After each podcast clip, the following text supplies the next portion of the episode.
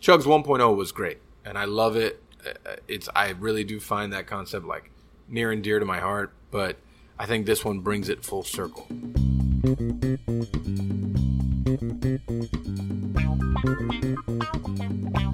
You're listening to Pan Con Podcast. I'm Nick Jimenez. Petey the dog is not here, but Michael Beltran We is. just, we just lost so many listeners. We did at least five of the 22.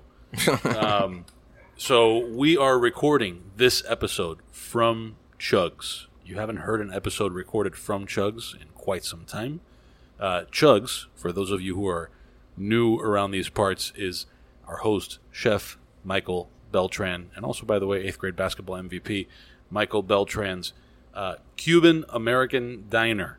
The way that uh, he's described it in the past is if a Cuban ventanita and an American diner had a baby, it might be Chugs. I don't know if you still feel like that's a good description. We're here. That doesn't really answer the question, but that's okay. Yeah. Uh, we are here in any case. Um, so we're recording this one just you and me to talk about this. This place is going to open at some point in the very near future. Um, Yeah. We're not going to put a date on it, yeah, no. but But I mean, like, very, very near. very near, like inside of thirty days. Inside of four, Maybe in- 14 days. Okay, yeah, sure. So very near. Today Yeah. is today is August twenty third, twenty twenty one. Uh, and the last time I was in here, this place was basically a construction site, and now it is not. Uh, so I'll let you tell us where we're starting the conversation. There's so many places to start. This is probably the highest stress episode we've ever had. well, that you've ever had. Sure. yeah, you're right. I don't produce myself, so I can imagine how your stress levels would be pretty high. No, no, I'm just saying that if the stress is because of where things are with Chugs, that's not like I'm not a part of that. Like you're the one experiencing the stress. Sure. This for me is another episode. That's I just don't want to lump myself in with all the people who are stressed out about Chugs. That's fine. I mean, this, um, like you said, I don't know. When was the last time you were in here? Probably like four or five months ago. yeah, like there wasn't like no countertops. Um, Rubble. definitely no furniture. Like none of the booths were in yet. You still had the wrong lamps. Oh, the wrong lamps. Yeah, the big ones. Man, I can tell you that I. Ariete was like the first, and it was put together with like duct tape and like charcoal, pretty much. Like, it's incredible that that place got open. Um, and the Nave, the deal was a little different there. Somebody built it, um, to which I'm still paying the price for. But this is the first time I've designed the whole thing from top to bottom. You know, like where pipes go, where lights go, um, where plants go. Let's let's just for for the person who might be new, let's very Sure. quickly bring them up to speed. So what was Chugs before? So then Chug what started as a pop up. I was actually in New York with Pastelito Papi, and uh, my partner Andrew calls me and he was like, "You know the space," and I used to come to that space all the time. It's a good little breakfast spot. The space became available. Um, you know, the landlords were, were were like friends with the landlords, and they were like, "We want to know if we want to do a pop up there." I said, "Sure, fuck it." I mean, we needed a home for Pastelito Papi. Really, was the initial thought, and um, so I said, sure. And then, you know, there was a kitchen and I was like, I can, I can do some food here. Um, in a very, in like the most stubborn fashion that I operate. I was like, yeah, 22 items that I stuck on that fucking menu. In a kitchen that was what size? A shoebox. It's pretty much a fucking shoebox. It was a four burner, a fryer, and a, and uh, I put in a 24 inch flat top and um, a small pizza prep table. And I mean, you know, the first like two weeks of chugs were fucking ferocious. I did not expect that kind of uh, response. and It's amazing. Super grateful. Feels still incredibly blessed to this day. Like it was just like 650 square feet, tiny little thing. We had eight seats indoors and we had 40 outside Yep. and um, it was it was great to see. It was a lot of work, um, but after a couple months, the landlords, you know, they were trying to do things with this building that they couldn't end up doing, I believe.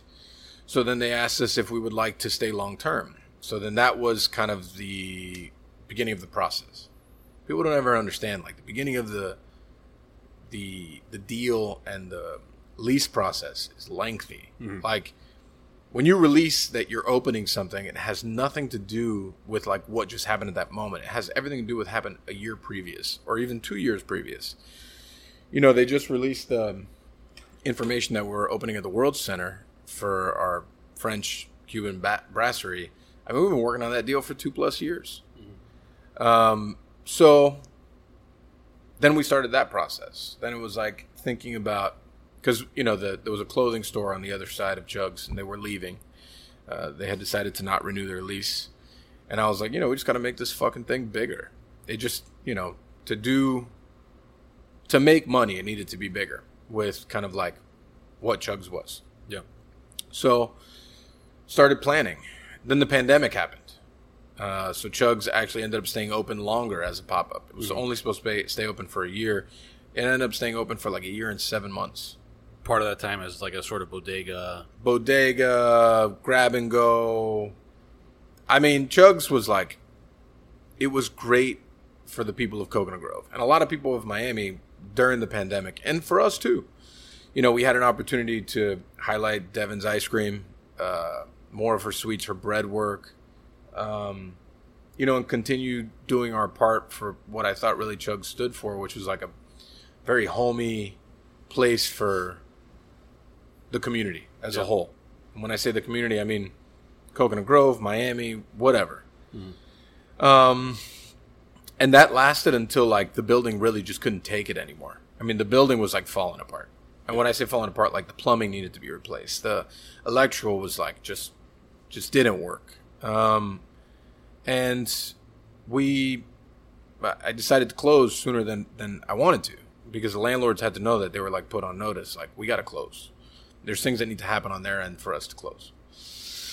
So then we closed, and by that time I'd already kind of like etched out the space. We had worked with an engineer, which that was my first time working with like an architect engineer, and man, let me tell you, I learned so much. Those I'll just for anyone out there that's opening a restaurant, not all architect engineers are created equal. And they do not know what it takes to open up a fucking restaurant or even operate one.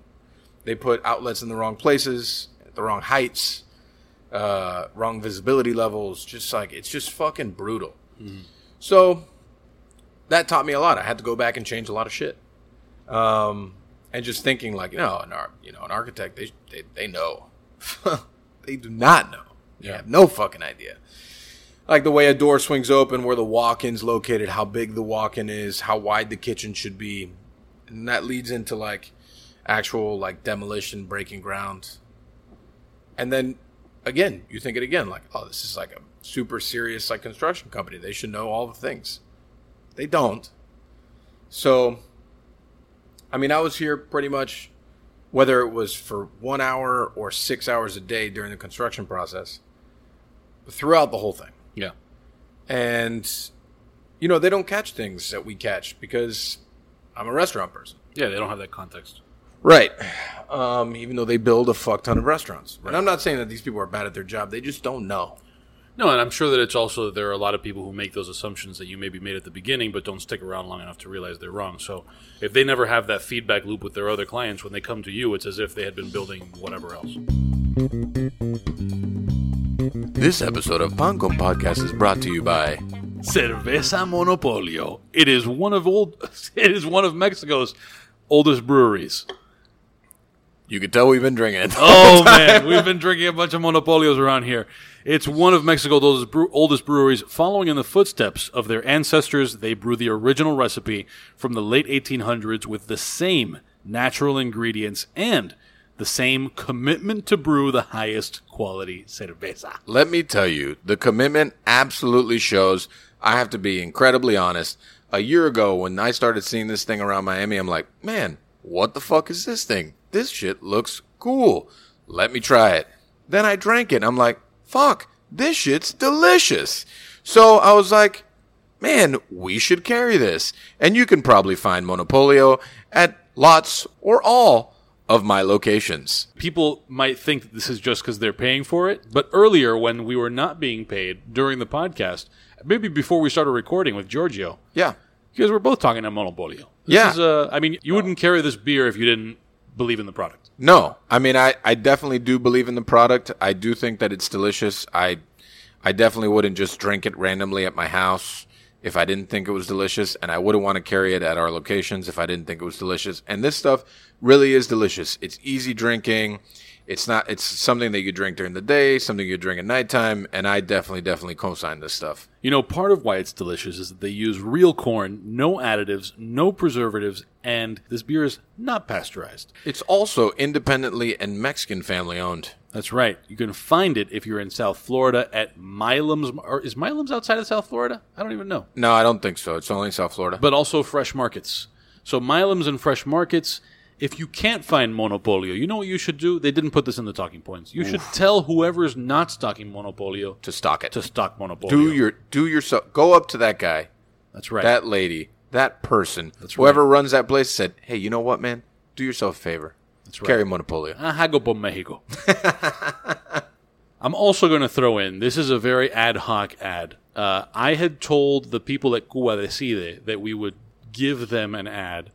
And, Oh, yeah. and unfortunately, we have not gotten talking points. So we're just going to throw in here in the sponsored segment uh, a totally made up ad uh, pro bono for Cuba Decide. We make up ads all the time. That's right. We make things up. Uh, when you're not, whatever money you have left over after buying croqueta doorstops, uh, head over to Cuba Decide, that's cubadecide.org, uh, and consider giving them a donation. Leave Pan Con Podcast in the memo field, and that will signal to them that they should put all of that money toward keeping Cubans' cell phones connected to the internet. In Cuba, uh, has a vast network of supporters in Cuba who have played a critical role in keeping each other and people outside of Cuba informed, especially through all of this protest stuff that's been going on since July. Pig Ink and Area did a mashup shirt that will be available on the soon soon to be revealed Pig Ink website, Pig Ink Apparel, uh, website that a large majority of the proceeds will be going to Cuba Decide, and I think that this is great. It is great. Uh, it's a cool shirt in very classic pig ink slash area style, very clean. Very uh, uh, a favorite phrase of Carluba's is understated elegance. I think it is an understatedly elegant shirt. I like that. It's a great way to support Cuba without it feeling hokey. Uh, it's a cool shirt. Uh, definitely go and check it out. This will be, uh, is it piginkapparel.com? I'm honestly not sure. Okay. if you follow Pig Ink on Instagram, I'm sure there will be links and things when it's available. Yeah, we'll give you and all, the things. stuff. Yeah, Uh, so Cuba Decide, support all that stuff. Uh, and, uh, and, and yeah, do that. do it. Also, Pan Con Podcast, September 8th. Maybe there won't be tickets available by the time you hear this. Oof. But September 8th at Maxwell Brothers Clothing Store, which is a pizzeria brew pub. Get them while they're fucking hot. Get 'em These while they're things fucking are hot. red fucking hot. September Why wait? 8th at Maxwell Brothers Clothing Store. We are doing a live podcast, meaning we will have an audience. Um, you can get tickets to watch eighth grade basketball MVP Michael Beltran in discussion, in conversation with brewer and restaurateur John Falco, as I'm well actually as this Falco's like the our guest. him and Peter Santamaria. Peter, now that is a fucking just a gem of a human. Falco, we could do without, but Well, it's fine. I mean, it's we really couldn't place. get around it. We'll let him in. Yeah. Uh, I'm I'm looking for Falco claims claims that he Claims will so be, much. Claims that he will be making his own T-shirt cannon that ideally will also shoot pastelitos. I mean, the T-shirt cannon thing. I've been a proponent for it for a long time. But I don't know if you always wanted Falco to manufacture one. Well, him manufacturing anything gives me anxiety, but a lot of things do. I mean, obviously, listen, if anybody, if I trust anybody with it, it's him. He was in weapons. gonna be Falco? He was he was in weapons intelligence. He's the. I guess you're right. He's the guy for this. If there's one thing I trust Falco with, it's making a T-shirt cannon. Yeah. I'm pretty sure that's what he was in an intelligence. I, I think that was the deal. Uh, Okay. Maybe also other things. What We'll do see. I don't know, man. There will also be other things happening. We are raffling barware from Steelite, and there will, barring some kind of thing, you know. But the plan is that you won't have to touch anybody tab- uh, any tables. There will be no Mike Beltran table touch Right. there will be a Mario Obregon rap about the food. This is fascinating. So I can't wait to. I mean, I saw what he did with black beans, and I am fucking just. I kind of want Sup- that. I, I want instead of a rap, I just want like all the lights to go down and a spotlight, go on Mario Over Mario. and it just be him like kind of talking Yeah. contemplatively. yeah, about, black beans. Yeah, well, about well, let's tell people what's going to be on the menu for this event. What is going to be on this menu? I'll- so I'll okay, the no, menu. I got it. Okay, okay. So we're doing uh, mojo garlic rolls, Yep. right? That's what you. That's one of the things you eat. Then you have That's what you do with it. Yeah. yeah. Um, then for the main, we have like a three-parter, right? We're doing um, we're doing a what we call Noche Buena calzone, right? That's what we're doing. Yep. Maduros, lechon asado. There's some ricotta. There's some other. We're gonna onions. mojo onions. I think was the idea. I mean, I don't know. yeah, we're doing pizzalitos. So it's um, pastelitos and pizza had a baby, right. and Pastelito Papi is going to make that baby for you. Oof. And then we're doing He's an. Op- going to put that baby in you. He- Take it easy, killer. Take it easy. This is a kids show. We're good for the kids. Oh, is that what this is? Yeah. Um, Sorry. and then we're doing an avocado lyonnaise. So it's an avocado salad with frisee, bacon lardons, um, hard boiled egg, soft boiled egg, green goddess dressing. And then for dessert, his team has a couple of things that they're working on that I find fascinating. I don't know if we're allowed to say this, but he's working on this incredible new ice cream concept called Crybaby. It's on Instagram already. Is it? so, It yeah. exists. Cool. So I could talk about it. It's called Crybaby, and uh, he, Falco, myself, and his chef uh, hatched up some pretty cool ideas that I think we're going to test in the next week or so. So you know, one of them was like a beer float, which was cool. This is news to Nick. It as is. he, as he Yeah. as he looks at me very confused. That's okay. That's good. And then the other one was a. Um, Still doing the whey caramel or no? yeah, it's a. it- The other one was a. It's an ice cream sandwich Okay. with whey caramel in it, coconut, ice cream. Are you okay? I don't know.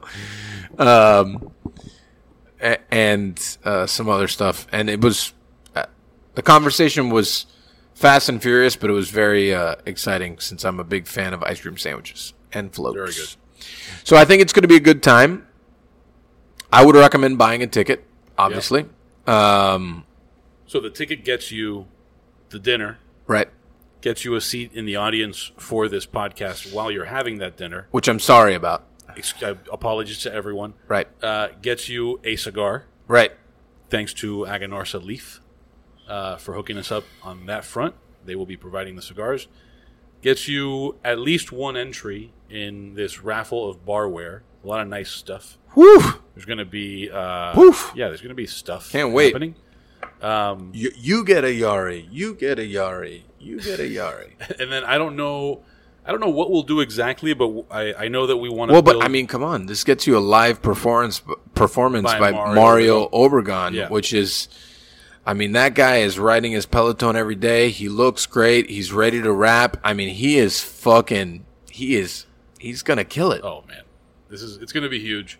Um, Huge. huge. Huge. Man, it's been so long since we heard one of those, huh? it's um, same all the time. huge. Um, but uh, but no, and then I was going to say we. I don't think that we know exactly what we're going to do, but I do want to bring something into this event that helps to raise money for uh, for recharging Cuban cell phones through Cuba Decide. Um, we have thrown around a few ideas about you know what that might look like. Um, I'm thinking that uh, so Peter Santamaria has agreed to contribute at least one piece of his that we might like auction off Oh, that's cool. or raffle off or something. Yeah, that's great. Uh, and then I think maybe what we'll do with the Steelite thing is if you have a ticket, you will have an entry into that raffle, but we'll let people spend money for extra entries and send that see this way. Yeah, that's cool. Um, I mean, we're also working on a T-shirt thing for that as well. Yeah. Um, that I get the sample T-shirt tomorrow. I'm gonna wear it on the show. I'll probably wear it to the show too on the eighth. Yeah. Um, and all the proceeds go to that. Yeah.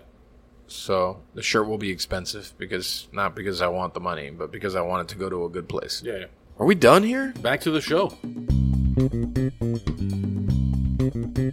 I asked my GC, which is actually a great guy. His name is James.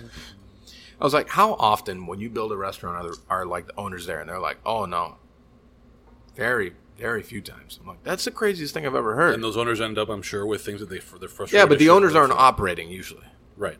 You know, it's not like a lot of people that we know that I know. They're owner operators. They know all like every nook and cranny. Mm-hmm. A lot of people who dump money into restaurants are just dumping money into restaurants, and they don't know how to operate said restaurant. So, you know, it was uh it was definitely a learning process for me. I learned a fuck ton, and I'm I'm grateful for that. So we're here now. Yeah, Um, we're standing in this with the fucked up bottom of the booth. I know you can't hear it. Oh, they can hear it. Yeah, but that fucked up bottom of the booth that they were supposed to fucking fix. Are they all like that, or No. just this one? This is the first one I sat in that still has this thing. So, so just to give people context, we're sitting in a booth. Yeah. The base of the booth has this small little like silver thing that goes over Plate. yeah, like a plate, and then it's actually got like double sided tape on the bottom of it, so Mm. it sticks to the base. Yep. And they were just like, "Fuck it, we don't want to, f- we don't want to do that Yeah, one." we're over the tape. Yeah, fuck them. They're actually going to be back next week, so they're going to fix it. Yeah. So, tell me about um, what Chugs over the course of Chugs 1.0. What did you learn about what Chugs was? Right, because you maybe had an idea of like what it was at the beginning, and then Well, it I- evolved, and then We had we had this conversation yesterday. Actually, so people have context. Nick actually edits all of our menus. okay, He, I mean, you Yeah, yeah, it's true. You edit all of our menus. yeah, it's a new development. It's well, I mean, it's been happening for a little while now.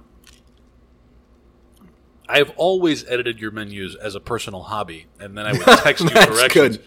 Yeah, It's uh, it's more recent that every time there's a new menu, I get emails of, of menus. right. So uh, we were discussing through text yesterday, and I just asked. I asked you for your feedback. Like, what do you surmise from like the menu, and what was it that you said? if I remember correctly, I said I thought it was um, it was tight in the sense of that it didn't feel like it meandered. It had a very sort of cohesive uh, identity from top to bottom. That there was a good balance of uh, sort of like you know tradition or conventional dishes, but with like a little twist, rather than, for example, like oh this is our crazy dish and this is our Right. super straightforward thing. Like it throughout, from top to bottom, it feels like okay, every single dish is consistent with what this restaurant is. Correct. Um, I think you can it- offer some examples of that because people, without reference, people might that might sound. Can you just give me an example? Because I just Sure, I'll give you an example. So, um, the uh, masitas, for example, with fufu, uh, and that's topped with I forget what. mo- uh, caramelized mojo onions. Right, exactly. Like even that on its own, like you wouldn't necessarily like you'd have maybe mojo onions, but you wouldn't have them caramelized. Sure. Typically, like that's one little touch, and I'm sure there's other things about that dish. I'm sure there are things about the fufu itself. I'm sure there's stuff. I mean, no, it's pretty simple in nature. No, but even Com- just complex in execution, sure, simple in nature, though. sure. I mean, it's literally three ingredients. It's uh, fufu, masitas, and then the uh, that that dish I've been thinking about for a long time because it's actually a play off like the French dish rillons, which is um, just pork belly that's slowly cooked in pork fat, and then when it's like pseudo crispy, then they just leave it in the pork fat and they let it solidify. And And that's what you're doing here. somewhat. Okay, but but even that Pretty that's- close. That's what I mean, though. Is like aside from the caramelized onions, like that's not the same masita that you would get at any Cuban restaurant that you Sure, it's all, it's also with pork belly as Right. opposed to like a shoulder. so there's all those there's all those butt. things, Right. and then even with the you know because like we said, it's it's Cuban restaurant, American diner, have a baby. There's the uh, the tamarind ketchup on the on the meatloaf. Right. Like even that little touch, right? So it's not like, oh, here's our super conventional. You've had this meatloaf a million times, and then next to it is some dish that's like off the wall weird. It's every dish feels like it belongs here. It, it, this menu has like because we've been doing food demos for the last few days, so I'm like working through my feelings on everything, and it's like um, every dish feels like we've thought about it a lot. We just need to work on like the execution of it. Um, that one in particular is on my shit list right now. The meatloaf. Yeah. Okay. So, you know, like the meatloaf is a play on pulpeta, right? It's got chorizo in it. It's got um, veal, beef. Uh, it's whipped with chicken livers and stuff. Like I approach it like a French pate, but then kind of like Cuban pulpeta. And it's, but if you put that on a menu, no one's going to order it. I mean, even as meatloaf, it, I think it's going to be a tough sell. So, I don't know. uh, Like, I wanted the menu to flow as like there's options for everybody. Yeah, Like, there's a good mix. and there's definitely that. I think because I thought about like your comment, um, not in a like a negative way. Just I thought about it a lot. And it's like Chugs 1.0 wasn't capable of a ton Right. because of like the limitations of the space. And this one has a ton of limitations too. I built a super tight kitchen with a lot of firepower by saying like there's a lot of equipment in there, but it's tight. Yeah. So, you know, the limitations are different, but I still feel like we weren't capable of doing a lot previously. And then now, something that I wanted to do was, you know, build a super sexy dining room that was still not over the top, but approachable, cool. I mean, like, I look around this room and I'm super proud of what we've done here. But see that? You love that, right? Fucking A, I'm gonna blow my brains out. Um, but the you know like it's it's not over the top, right? Like there's no smoke and mirrors here. There's a large bar, Yeah. but the the biggest addition now is of booze.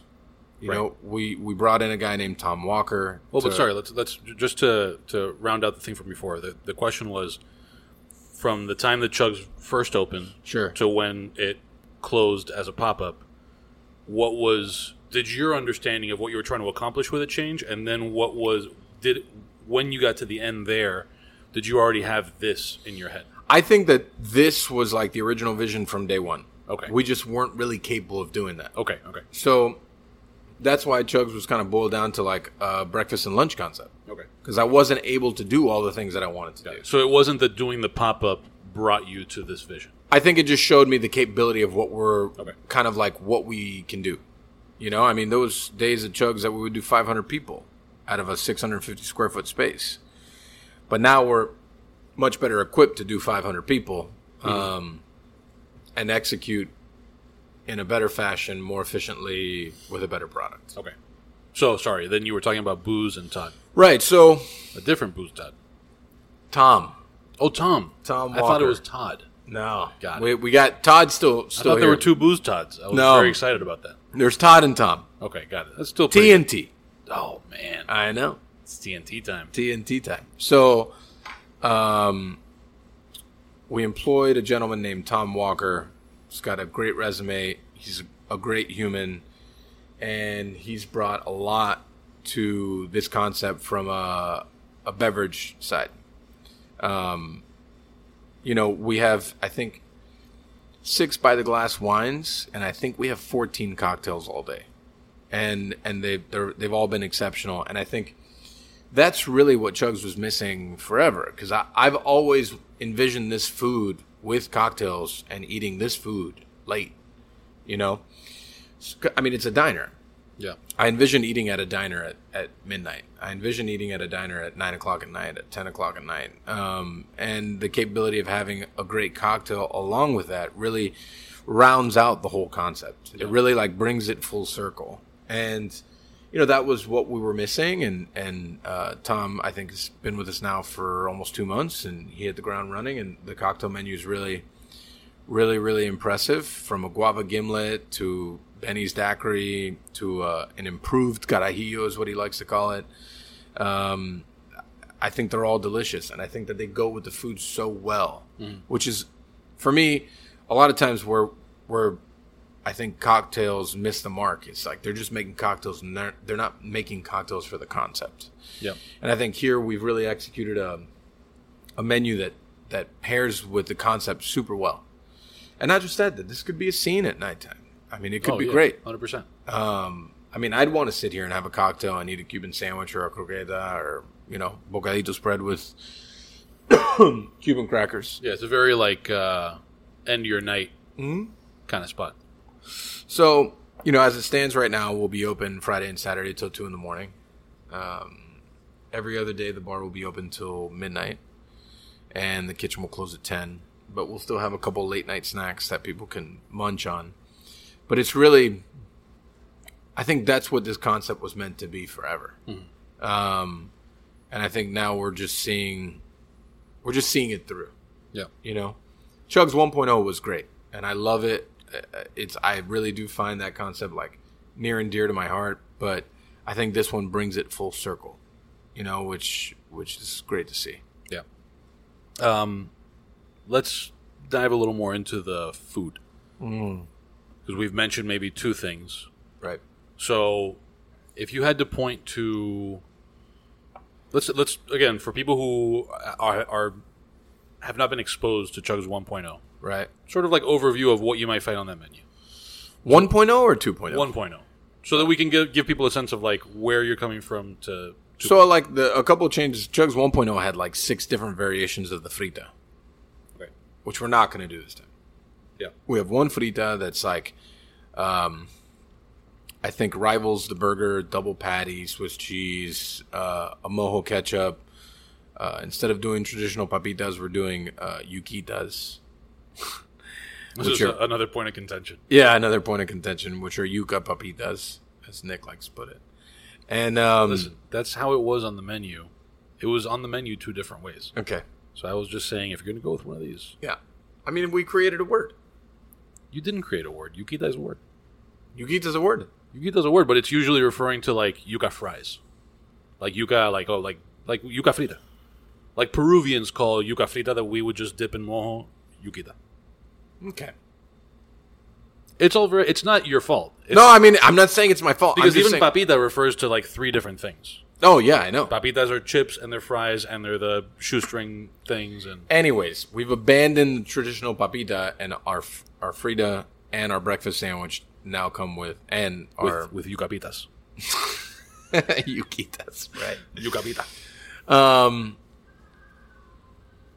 yeah, I mean, we've added some like really some things that I I find pretty incredible, like uh, fritura de malanga, but with crab salad on top. Uh, we added like salmon rillette, which is basically just like salmon dip uh, with fried Cuban crackers. We're doing rapita our way, which is like the you know like the fried Crispy rice. crispy rice with lechon asado on top and guava barbecue sauce. Um, I really I love like the appetizer section of our menu. Yeah. We've done uh, we added medianoche pierogies, which is basically everything that's in a medianoche inside of a pierogi.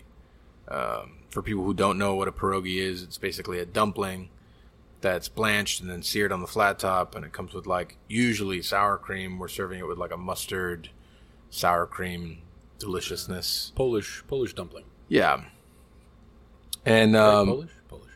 Polish. I think yeah, so, yeah. Polish. It's usually just potatoes and cheese on the inside. Huge in Pittsburgh. Is it big in Pittsburgh? Oh man, Pittsburgh loves pierogies. really? Yeah. You go to a Pirates game, a lot of pierogies. At a Pirates game? Pittsburgh Pirates. Interesting. Oh yeah, yeah. The, that's like the. But at a game like pierogies? Yeah, well, they have like a big restaurant in the stadium, and Oh. pierogies are like a big thing. Like if you're in a sit-down situation in the stadium, you get like a thing of pierogies. Interesting. Oh, there's pierogies everywhere. Yeah.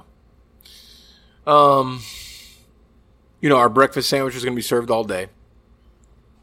Taylor ham, American cheese, mayo, yuca papitas, um, and a sunny side up egg. And then on the Andre side, we added like camarone camarón enchilado. But the sofrito has gochujang in it. Um, I mean, it's like it's so delicious. Crispy garlic on top, just white rice. We have uh, pan roasted snapper with garlic butter, vegetable escabeche. I mean, I, I just really feel like this is a well-rounded restaurant. Yeah. You know, um, our pan con vite is more like a, a like a roast beef than it is like a pan con vite, but that's fine because I'm not a huge fan of like palomilla steak. And I always find it tough Okay. and it's just like small. The minuta is a situation that's going to be served all day. Also, I just find it like we nailed all the corners. And I mean, when you have two years to work on a menu and still don't really have a menu because it's still always like, I mean, how my brain works is always like in flux. Um, I mean, tomorrow the menu goes to print for the next 120 days, and that gives me incredible amounts of anxiety, just like insurmountable amounts of anxiety. Yeah. So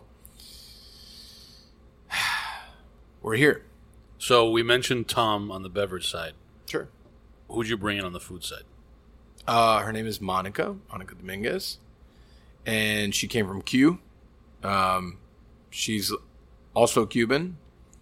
Um, she's incredibly talented, very hardworking, and you know I think it's taken her a little bit of time to feel comfortable with the concept because it's not like just Cuban food, and it's also like a very interesting take on Cuban food and just overall like the well-rounded concept but I think that she's done great work. I mean, it's been.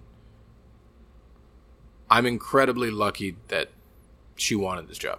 So if um, if somebody's eating here or looking over the menu or whatever it might be, where would you say her stamps? Her touches are Yeah. the frituras for sure. That was all her. The crispy, the rapita is definitely all her. Um, the change of the sofrito, like tomato base for the camaron enchilado, definitely all her. Um, I mean, her her presence is definitely strong throughout the menu. Yeah. Um, you know, you're not going to find her on the meatloaf dish. That's for sure. She's not a not, a meatloaf person like you. No. uh, but I feel like over time she'll continue to develop an understanding of the concept, and when we go to print a second menu, I think you'll see a little more of that too. Sure. Yeah. Because also the first menu, there's a couple reasons why I decided to go with the menu for 120 days. I just couldn't accept building this place and then not having like a beautiful menu on the table. Because like where we're sitting, as we're sitting, there there will be a menu on every table. Right. So there was like three options, and the other two I found very ugly. And I was like, you know, the most beautiful one. It's like it was it was expensive. And I was like, I mean, we got to run this menu for at least four months for it to make any sense. So that's why we made that call. You know, it was it was a tougher decision. A lot of people told me not to do it, but I'm gonna roll the fucking dice. I got to tell you, that's a very Mike Beltran way to make that decision. I'm committed to this menu for four months because I wanted the nice paper. that's it's the- not just paper. It's the way like I don't know. There's so what when you when you build the thing, so many things come into account. It's like Yeah. these sconces that are everywhere right now. Yeah. I had them change. No, no, right. But I'm saying that the sconces aren't why you're committed to the menu. But I'm it- saying like you're you're talking about how the menu's giving you anxiety being committed to it for 120 days, yeah, and it's because in order for the expense of the menu itself to make sense, you had to commit to it for that long. It's a very Mike months. Beltran thing to Why do. Why is that a very Mike Beltran thing? It is. It is just No, because it it's not a bad into, thing. It ties into everything. I get it. It's not a bad thing. I think that's part of why you know that's that's part of why it works.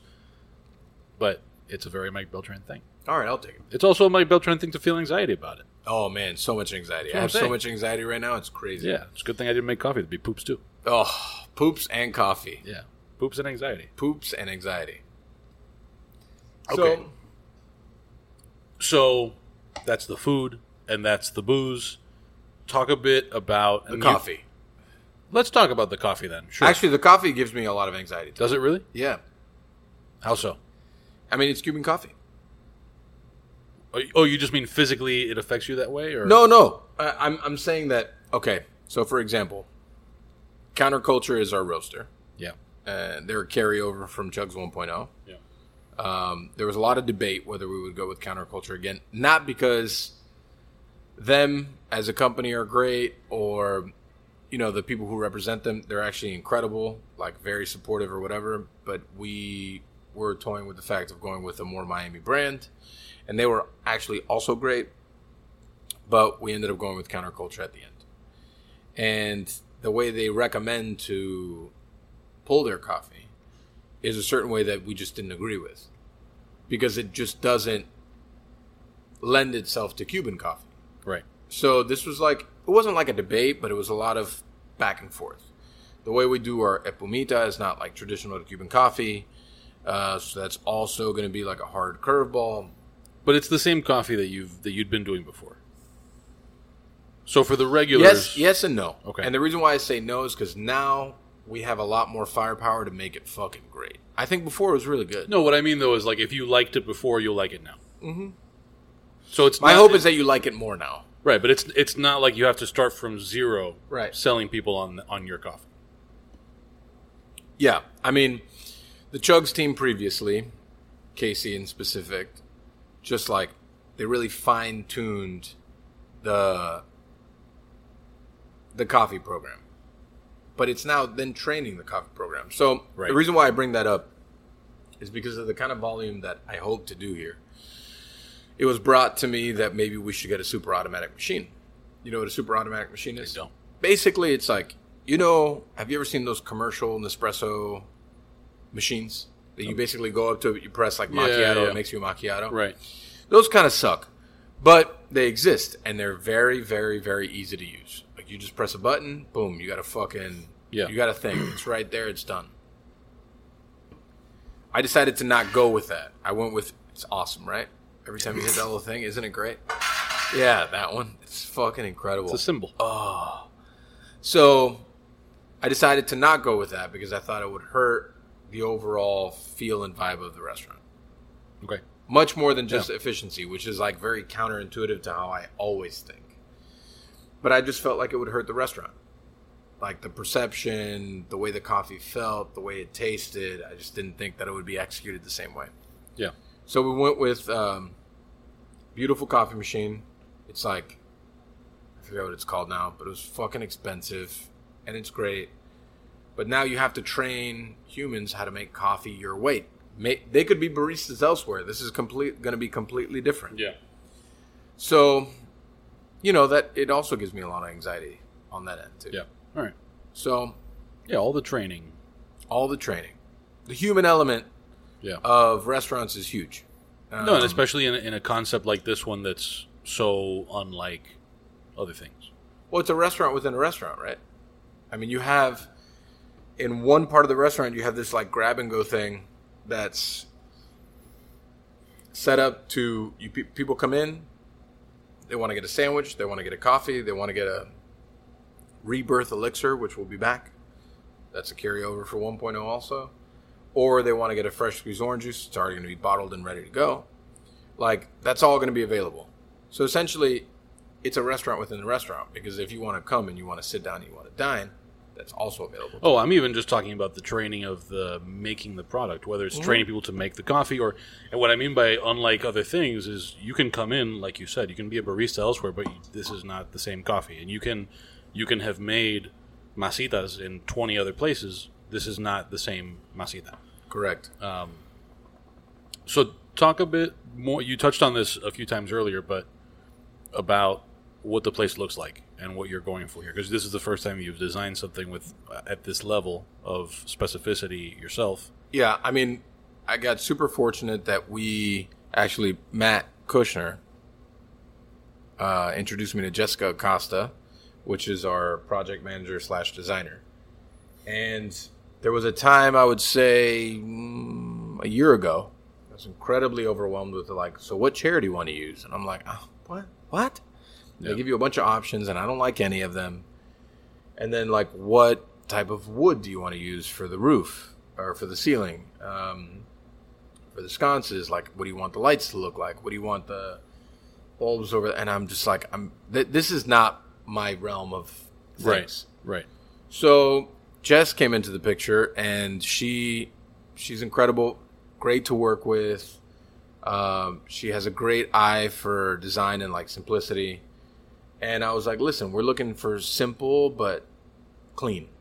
You know, like I want it to look a certain way and feel a certain way, um, but I don't want it to feel stuffy Right. and she she pretty much got that real like very quickly and you know we worked through a bunch of things i mean just like simply like these booths i had to remake these booths twice um and they're still not like exactly how I wanted them. What about them?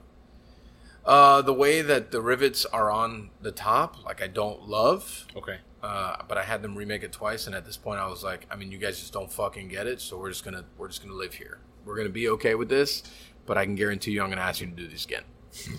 um, you know, these tables too, like this company is from Italy, and then like they didn't necessarily like do this like out the like silver mm-hmm. stripe on the end, but I thought it was very diner-ish, For like sure. diner-ish. No, it's a. If you're going for diner, that's almost right. So it's something that they didn't do like custom, but they adapted it from another thing that they do, and then they put it on these, and then the white top, and then I thought about like kids on this white top when I got it, and then that also gave me a lot of anxiety. So I'm also working through that. Um, you know, the mugs, the whole like e- every single thing. Like, Yeah. The chairs came from Spain. The tables came from Italy. The the those um, fixed stools, and I will tell you, if you're out there opening a restaurant, don't ever get fixed stools. Don't do it. It's a bad fucking idea, but they look great. But don't fucking do it. But even them, like, you know, you know, you see how it has like the footrest on the bottom. yeah, yeah. Two weeks after I chose those, I chose them without a footrest, right? Okay, Because I put a foot railing on the bottom. got it. Okay, And then I saw, and then two weeks later, the mill workers sent me a price for the foot railing, and I was appalled. And then I went back to them. I said, "Can I just get the footrest on the stool?" And they were like, "No."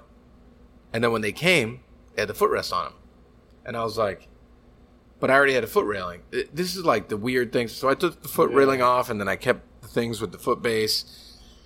But it was just like mistakes like that yeah. that just really. And you're always in a project this big. You're always going to run into shit like that.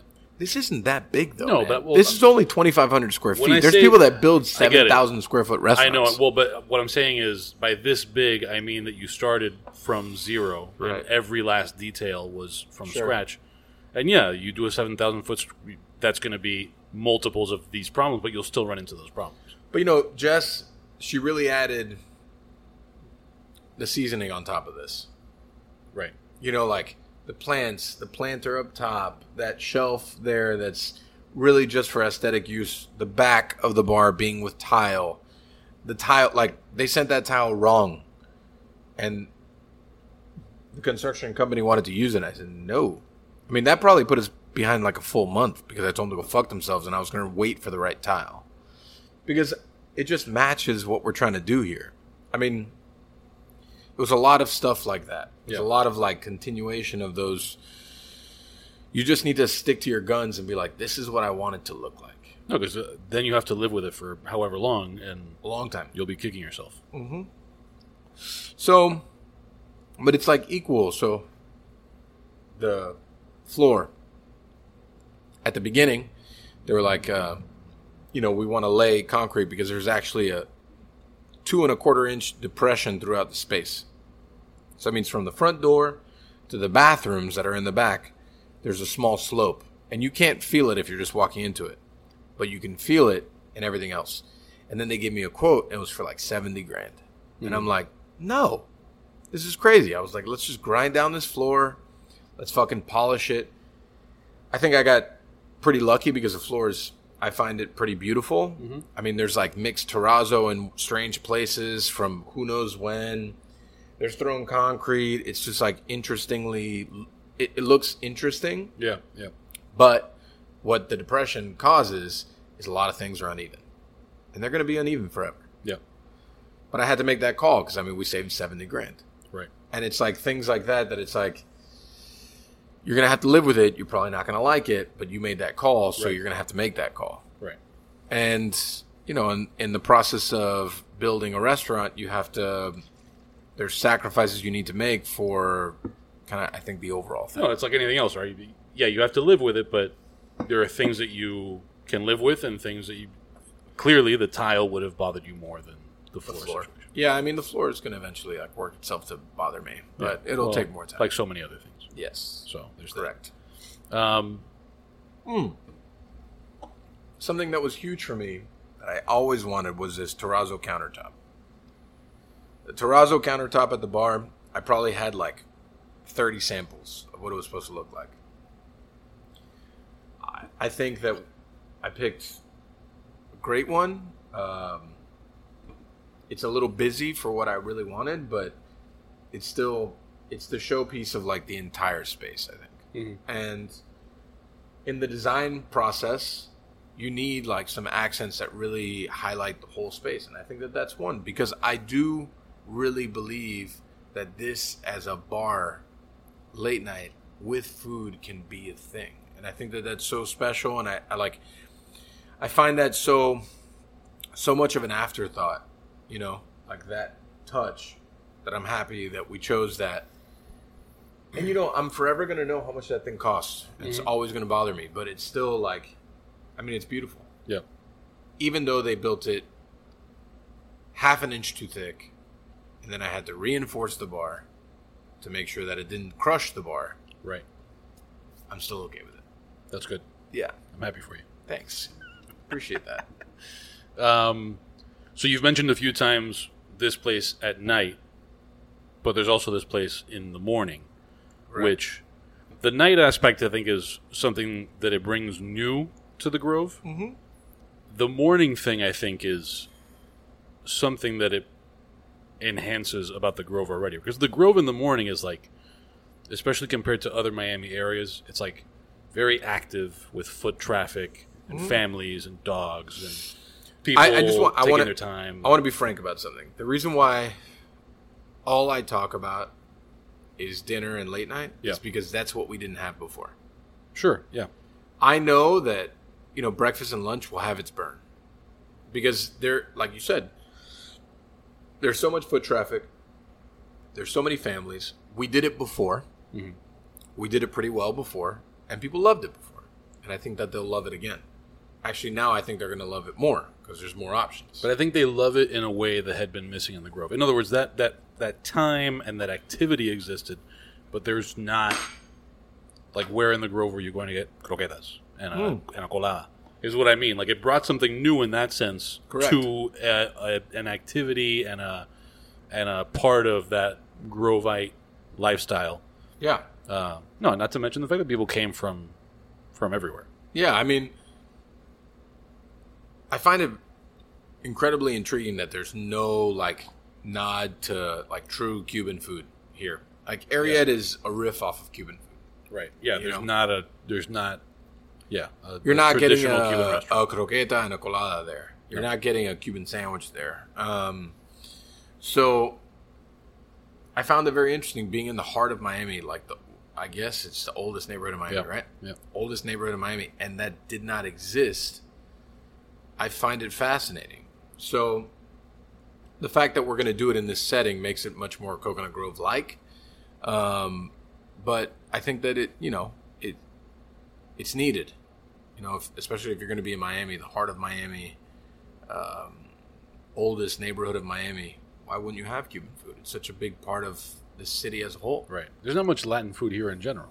You Not Ja- much, you have some. Jaguar. But what I mean is like tradition. Like there's not a there's not a Colombian restaurant. There's not a typical Chilean restaurant. There's not a Right now, when I when I want like a cortadito, I, I go to the Quick Stop. yeah. That's it. That's, Yeah. that's my only option, and they do a pretty good job.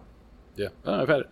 So, you know, but now you can have a cortadito or a colada here, Yeah. which is, I think, pretty cool. And So- I, I, I think that the biggest thing too that like we had such an issue with before was the outdoor space, and something that Jess and I discussed a lot was like how the outdoor space would evolve. Like how is it going to be? Because you can't transfer a diner feel to outdoor. You just can't do it. It's Yeah. just it just doesn't translate well. So, what were our options? And it was to make it a little more of a tropical vibe, more of like outdoor Miami space than it was to approach it like a diner. So that's going to be the, I think, one of the most interesting juxtapositions between this and that because Yep. it's the same thing, but it's just delivered very differently, you know. And the same music will play, and we'll still have string lights. These will actually work. Um, It's an important That's an important thing. There'll be there'll be uh, there will be umbrellas, which before we didn't have. True. Um, so I'm intrigued to see how all that develops also because I do, and, and it's not because it's ours, but I feel like this courtyard, in comparison to the rest of the Grove, is probably got the coolest feel of all of it. It just has never been executed well because I don't the people previously to here probably didn't have the money to, but. I mean, these umbrellas, the landlords did the umbrellas, which are massive and huge and very, very expensive, um, was a big part of that. Yeah. What haven't we touched on that you want to get into, Um, if anything? Maybe the, maybe you're maybe you feel like we've covered all the ground you want to cover right now. I don't know. I mean, I think I have a lot of like feelings about the space right now. There's a lot of like things that um, I feel great about, and I also feel like anxiety about.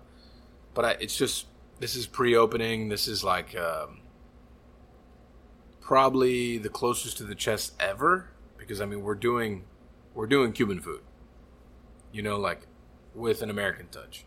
Yeah. So I feel because of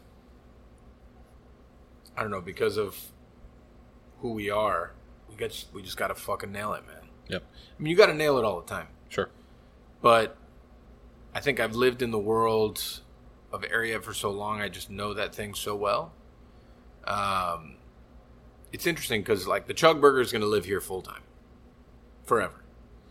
And I mean, it's Chug's Diner, so I felt like the Chug Burger would live here, actually on the menu, because it's not actually on the Ariete menu Right. and it was fascinating to me that I was cooking the same burger I've cooked for six years, just in a different kitchen, and I felt some kind of way about it. Yeah. I felt like, is this right? Is it off? I don't really eat burgers, and I ate one, and I'm like, is this the same? Is it going to be perceived the same? Are we nailing it the same way? Um, It's crazy though how the setting affects for sure. the. I mean, you know, like the Chug's kitchen is built like a pro kitchen, right? It's got the proper lighting, the, the whole thing. Ariete's kitchen is like dark because it's in the middle of the dining room. The flat top is a certain way. I know like the hot spots and like where to where to put things. Like the first day I cooked a burger on there, I'm like, well, this isn't right. And then I was like, well, what if I move it here? I'm like, well, that's not right either. Have you ever it- seen uh, or even done blind tastings where you're guided through shit, but you're told after the fact that lighting changed or whatever? Never. So there's this guy who I met, uh, and he he had been doing this a little bit with cigar with cigar companies, but also with some spirits and wines, and um, he was like, some of it was very, to me anyway, seemed sort of like a little over the top, woo woo, like you know, power of suggestion shit. But other things about it made you know made some sense. Where you know he would have you you know either taste two cigars or hear you know these two fruits or two cheeses or whatever, and over the course of the tasting, as he's giving you these different things, some of the lighting is changing. Maybe it's red and then it's blue, and some of the music changes. And, and then he would go through, like, okay, well, which of these things did you prefer? And it turns out that you were eating the same thing the whole fucking time. And people had all these, like, very consistently varying answers. Uh, all of which is to say, I can see how the same burger in a diner setting would feel very different from eating sitting at Ariete or sitting in Nave or Yeah, sitting it's like a- in, it's or a- sitting in the different kitchen. Or It's a different it is. plate. Putting the fries on Right. differently. It's a different ramekin. There's just for the different shit happening in your brain while you're eating it. and I'm just kind of like, ah, this. Do I feel the same about this? Is this still good? Yeah. Eh, I- did we fuck this up? Like, a lot of that has to do with, I guess, like uh, personal struggles of like, you know, you're coaching people to see a thing that you've seen for a long time. And I think that's probably one of the bigger struggles that we'll always feel because as you grow, you have to coach people to do the things that you would do. And that's very tough because cooking is very instinctual. Like, you just want to. What's happening? Sorry, just got an email from Falco uh, about our meeting tomorrow, and Monica won't be there, but she's going to Skype in, and he's going to tape an iPad to his mannequin. John Falco, everyone. He's definitely one of a kind, that guy. Um, Sorry. so, I don't know. But I get it. I mean, yeah, there's there's there's shit happening, and you're gonna second guess. Not second guess, but No, I say I, I second guess myself all the time. yeah, Uh, I mean, simply from a design element, right, the most is like, did I put this in the right spot? right. Should I have moved this over here? You know, something like the grab and go, which is something I've never really done. That's probably the biggest thing for me of efficiency, speed, thought process. Like, Is that the kind of thing that you went and consulted maybe another chef or restaurant operator? I didn't. I consulted more equipment people. okay, because so the suite that like lives there currently costed more than the entire Chugs 1.0 did to build. yeah, You know, from using the Amana oven to the coffee machine to the grinders to the pastry case. I mean, the expense there is big, um, but it's built to, you know, it's built for speed. It's built to execute. It's built to, like, crank. yeah. So there was a lot of thought process in that. Like, should this go like three inches this way? And then, and then when you put the equipment in, then you're like, oh, but this can't work this way. Like, can we move this now? Can we move that now? And it's that one's tough. yeah. That one's a tough one. All right, so hard shift here. Okay. Gonna wrap up the chugs talk mm-hmm. before we get to parting recommendations and all that thing, all that stuff. There's an important development Okay. in your personal life. Uh-huh. Tell everybody about the Jimmy. Oh man.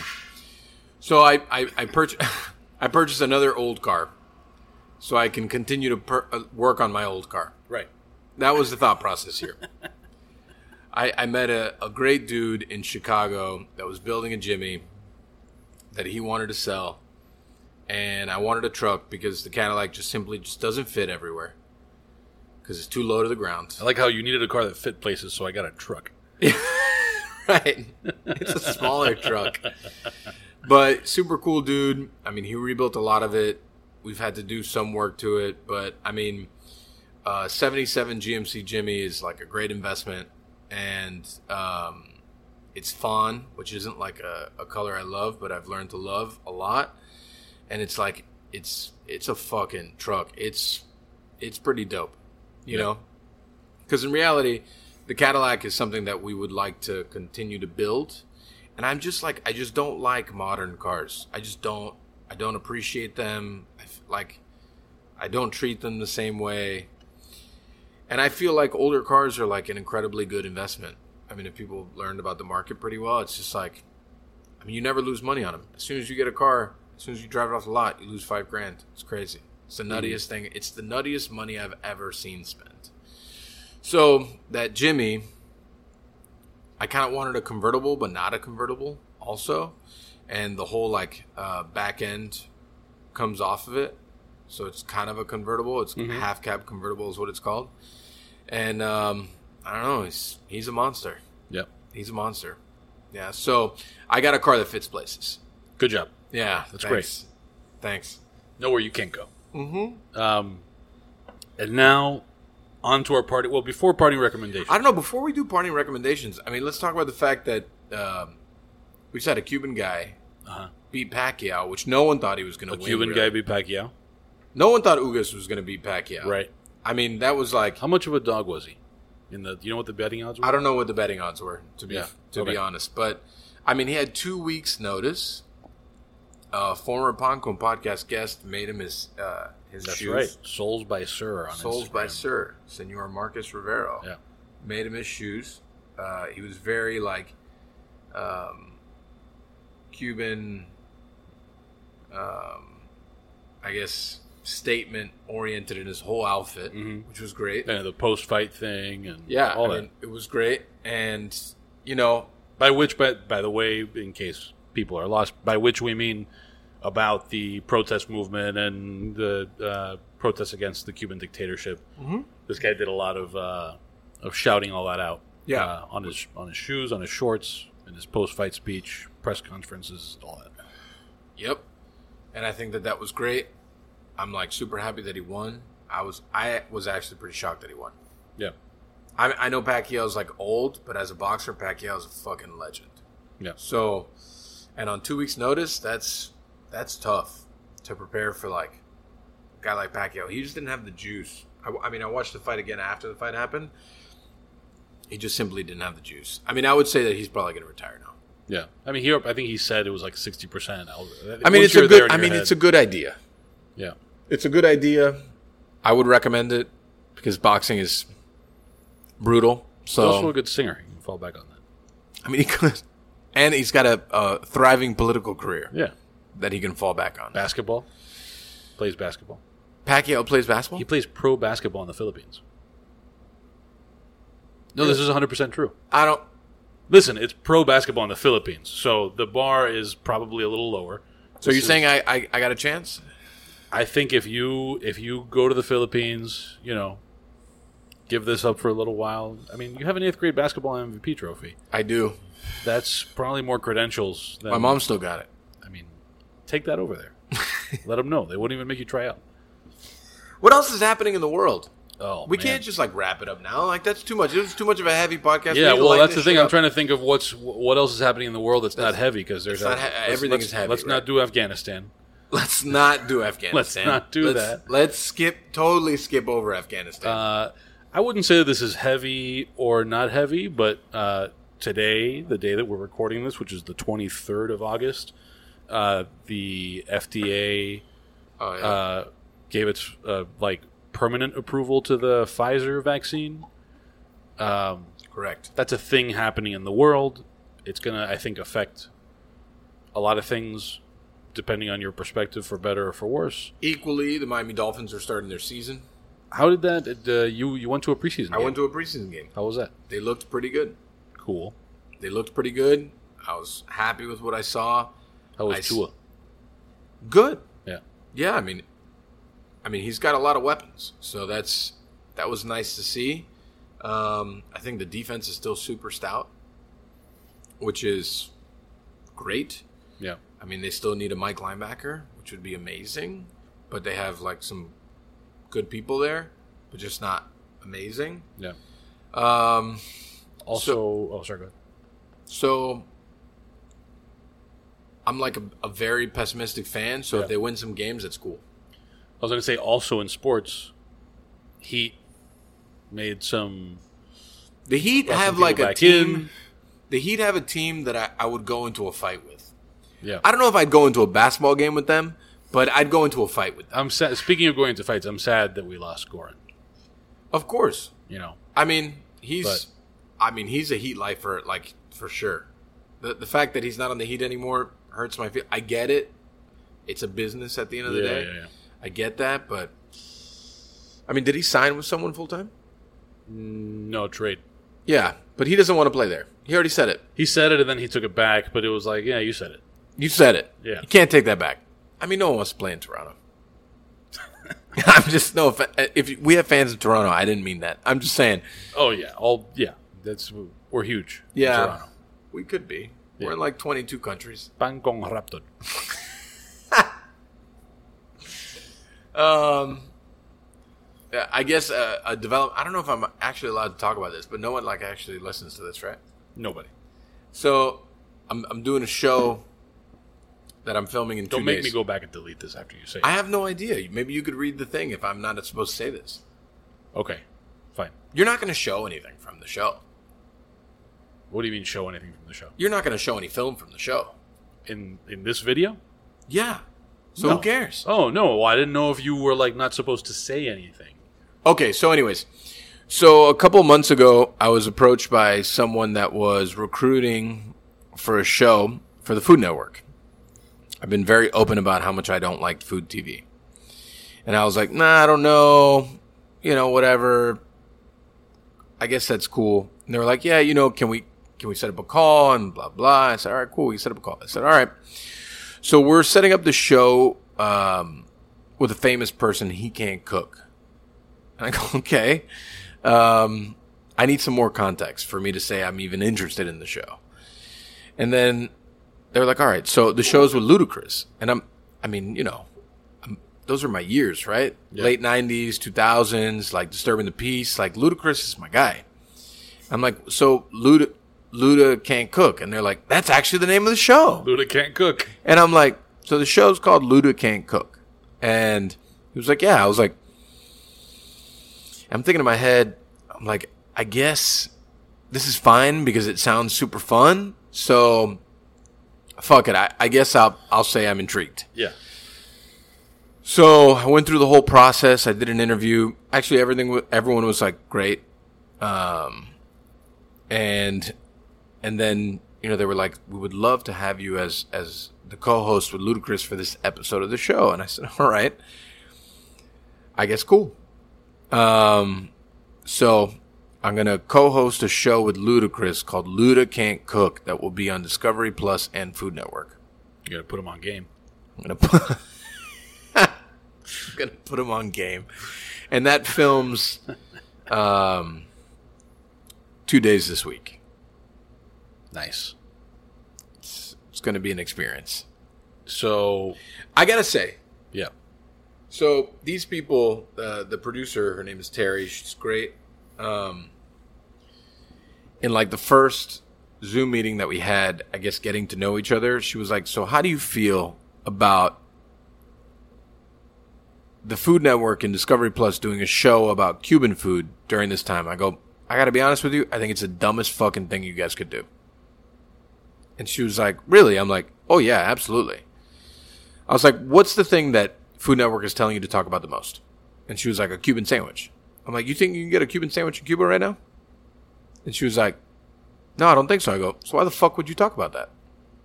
And she was like, "Yeah, I mean, I guess you know that's." She was great. She was like very understanding to a lot of things that I had to say. She was very open to a lot of my ideas. She, um, It presents opportunities, though. I mean, it presents opportunities for us to continue to like push the knowledge what I about mean. what's happening here. Yeah, yeah. And and you know, I just they have a script. Could you imagine me with a script? I Right? It's going to be so much fun. I'd pay for this. Oh man, it's gonna happen. So they have a script, and I'm like, you know, I'm probably gonna go off script quite a bit. And she was like, I have that feeling, you know, that's cool. And I was, so basically, they changed the premise of the show to a, a show about Cuban American food Okay. because it's food that you can get here in Miami, Right. which is not Cuba. And um, it just, I think it opened up there. At the same thing about cigars. They're like, how do you feel about Cuban cigars? I go, I feel dreadful about them. I will not smoke them. I think they're absolute fucking trash. And they're like, okay, great. and, um, you know, so I think it, it's been good. I think Yeah. we have an opportunity here to continue to open up people's eyes and people that would never dare listen to this podcast uh, to some of the things that we're trying to do. Yeah. So we'll see how it goes. Cool. I mean, in the editing room, a lot of things get left on the floor that they'll never use, Right. which is we'll see how it goes. Yeah. Which is we'll see how it goes. Yeah. Um, all right, so let's move into uh, our parting recommendations. We're done here. You're done with me? Well, here's what we're going to do. We're, we'll let everybody in on this process. We're going to do our parting recommendations. Okay. We're going to do the plugs. And then we're going to record some like after the fact ad ish stuff. Okay. That will that I will insert That's great. earlier in the podcast. So parting recommendations. Do you have any for the people? Um, I have a book that I'm reading. Okay. So I just started this book, The Tao of Wu, the RZA, Okay. and I'm only a quarter way through, and it's a very good read. The Tao of Wu. Yeah, Tao spelled like T A O. yeah, Tao of Wu. By the RZA wrote this. yeah. Got it. Oh, you. What's it about? What- you could definitely tell. I mean, it's like I said. I'm only a quarter way through, and it's this really incredible journey of him understanding what the Wu is to him, Oh man, and like the lessons he learned. And it's just, it's really written it's like an autobiography, sort of. thus far, but it's Right. a lot of lessons and it's a lot of life life lessons and like I find it very interesting how it's about a, a lot of religion, but um, his perception and his knowledge of that and like how he's learned that and how um, how he puts it into practice, I find it very, very interesting. And like, who has taught him his life? I mean, the guy's lived a life. Yeah. So, I, I recommend it thus far, and I'm only a quarter way through. Got it. I will recommend two podcasts. Actually, no, just one podcast. But I was going to make reference to two episodes. Uh, it's called Honestly with Bari Weiss. Bari Weiss. Uh, Barry White. Weiss. Oh, Weiss. yeah. She sounds nothing like Bari Weiss. Uh, Barry White. what a shame. I know. If only I would listen to Barry White's podcast. If I mean, Yeah. who wouldn't listen to Barry White's podcast? hundred percent. Uh, so she uh, she used to be on the um, uh, editorial page uh, at the New York Times, and then was not, and now she's got this podcast, uh, and it's it's basically a, a lot of interviews and uh, sort of like it's like a essay format podcast, and then sometimes interviews. So to give you an idea. The last episode I listened to was uh, a long conversation with H.R. McMaster, who's a three star general, and he was talking about Afghanistan. So if you're interested in that subject, there's that. And then she did another episode where she was like collaborating sort of with Kmele Foster, um, who runs Freethink and another podcast called The Fifth Column, in which they do a very long interview and sort of like an investigation sort of thing with, I don't know if you remember early in COVID, um, or not before COVID actually. Uh, this woman Amy Cooper, who Yeah. was all over the news because uh, you know you know what I'm talking about with the dog in the Sounds familiar. in- yeah, so there was a she was a she had her dog off leash in Central Park and was confronted by a birder who was had basically like they had a, a confrontation over her dog being off leash and it turned into this like Amy Cooper is a racist uh, thing and she goes into hiding and she's been in hiding in another in another country for I don't know how long. It's a super interesting story and it's uh, an, an interview that's really more about uh, about media and how we end up seeing stories told the way they're told.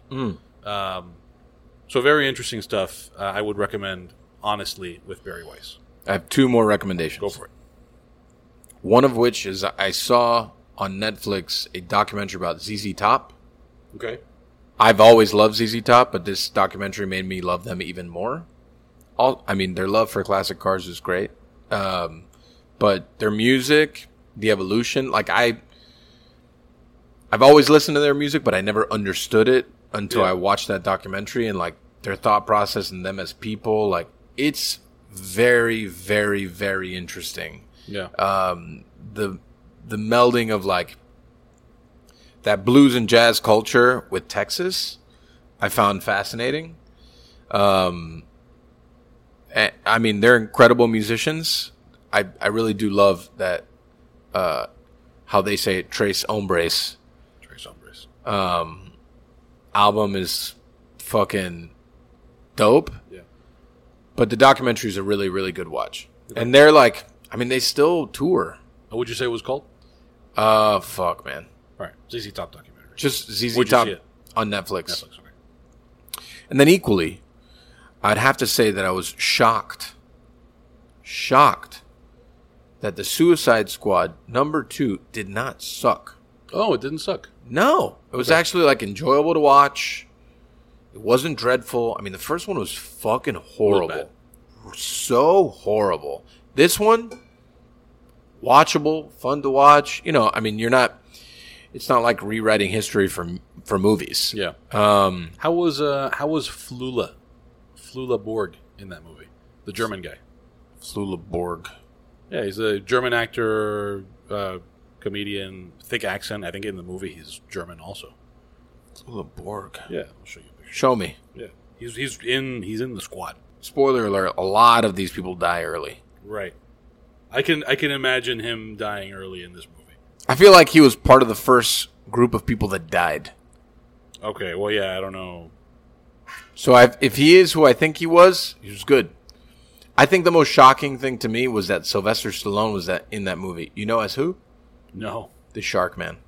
That he's the Shark Man? He's the Shark Man. Oh man, that's good. Here we It's go. it's a shame that you can't hear the Zamboni driving guy. by. Yeah, he dies early. dies early. Yeah, he dies early. Um, there's a Zamboni going by. No one can hear it though. Man, I know. What a shame. We've reached that Should point. we run out with the microphones? No. no. All right. Well, So, uh, shameless plugs. We're doing a thing. Well, we're going to record about the thing and then insert it earlier so people don't have to Oh, wait. got it. Got it. Yeah, yeah. But do we'll do all your shameless plugs, Um, or just tell them fuck. it's all the things. You know. So, go to Ariete. It's great. Food. I like it a lot. it's great. We have a tasting menu, and we just added a bunch of new food that I actually uh, just posted on my social media. Go to Nave. Reluctantly, Nave is doing the Miami Spice menu. Um, Scapegoat and Taurus. We're looking at rolling out some great like uh, football activations for Taurus, which I think would be awesome. Scapegoat is starting to open early on the weekends, Yeah. which is cool. I think for the beach, we'll see how how it works out. Shameless plugs at Pan Con Podcast on all the social media things. You can go dademag.com slash Pan Con Podcast. Subscribe to Pan Con Podcast. Uh, go to uh, YouTube and subscribe to that YouTube channel. Uh, all that stuff. And with that, apologies to Peter the dog who couldn't be here. And we're out. For everyone that just turned off as soon as they heard that Petey wasn't here, I totally understand.